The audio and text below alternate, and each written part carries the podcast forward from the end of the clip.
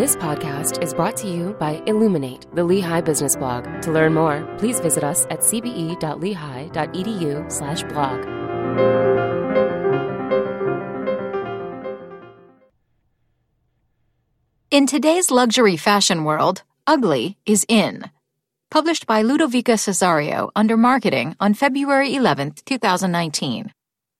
For as long as gifts have been exchanged on Valentine's Day, giving your loved one hideously ugly clothing or shoes would have been considered worse than a mere fashion faux pas. It likely would have extinguished any spark of romance quicker than pouring a bucket of water on a candle.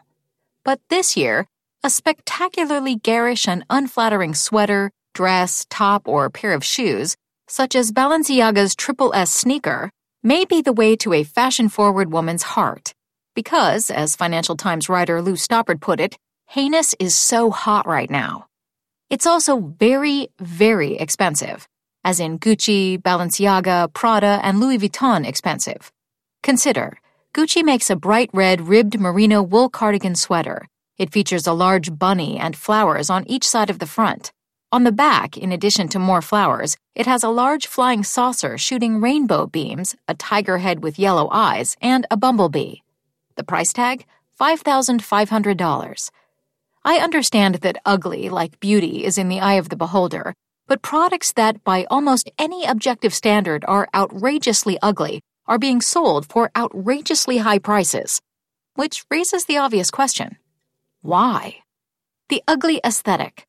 As a marketing scholar, one of my primary research interests is exploring the psychological processes that influence consumer behavior toward luxury products. As the ugly fashion trend has become unavoidable over the past couple of years, I found myself wondering if the products are not aesthetically pleasing, why are people buying them?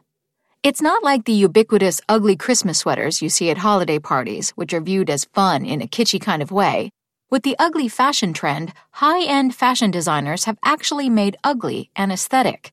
In the eyes of consumers, quite counterintuitively, ugly is a signal of luxury and luxury, in turn, generally signals prestige, but only if it is recognized as luxurious.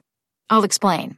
In an ongoing research project with Claudia Townsend, Associate Professor of Marketing at the University of Miami Business School, and June Shi, a PhD candidate in quantitative marketing at Carnegie Mellon University's Tepper School of Business, we conducted a series of studies that found that a luxury product that is mundanely ugly is not enough to generate this perception of prestige.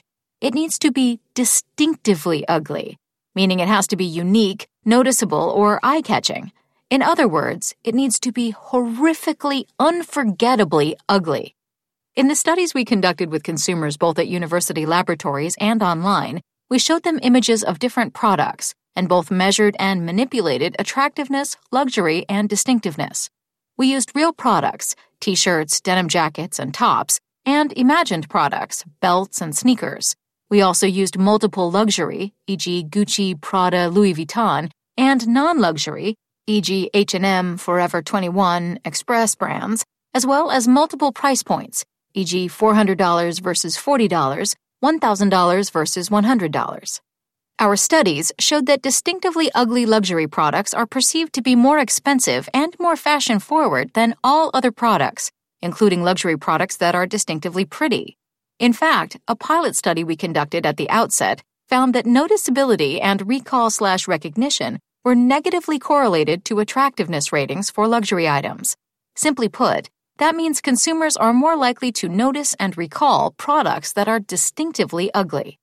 We also found that a pretty product needs the luxury brand name logo on it to be perceived as more fashion forward but no prestigious brand logo is necessary for consumers to view distinctively ugly luxury products as being fashion forward. After all, the reasoning goes if it's that ugly, it must be from a luxury brand, logo or no logo present. Otherwise, why would anyone buy it? In addition, we looked at which products consumers would choose to buy. Once again, you might think that luxury brand clothes that are distinctively pretty would have an advantage. They don't luxury products that are distinctively ugly are just as likely to be chosen as those that are distinctively pretty. We validated these findings with real sales data from Amazon, where we again confirm an ugly luxury premium. Among non luxury brands, consumers are more likely to purchase attractive products, But among luxury brands, ugly products are equally as likely to be purchased. What our studies showed is that perceptions of fashion forwardness, of being in the know, can outweigh aesthetics when choosing a luxury brand item. Ugly has somehow become a signal of taste, of the good life, of luxury and prestige. So be forewarned. Valentine's Day may be ugly this year, but as long as it's distinctively ugly, it probably will be just fine.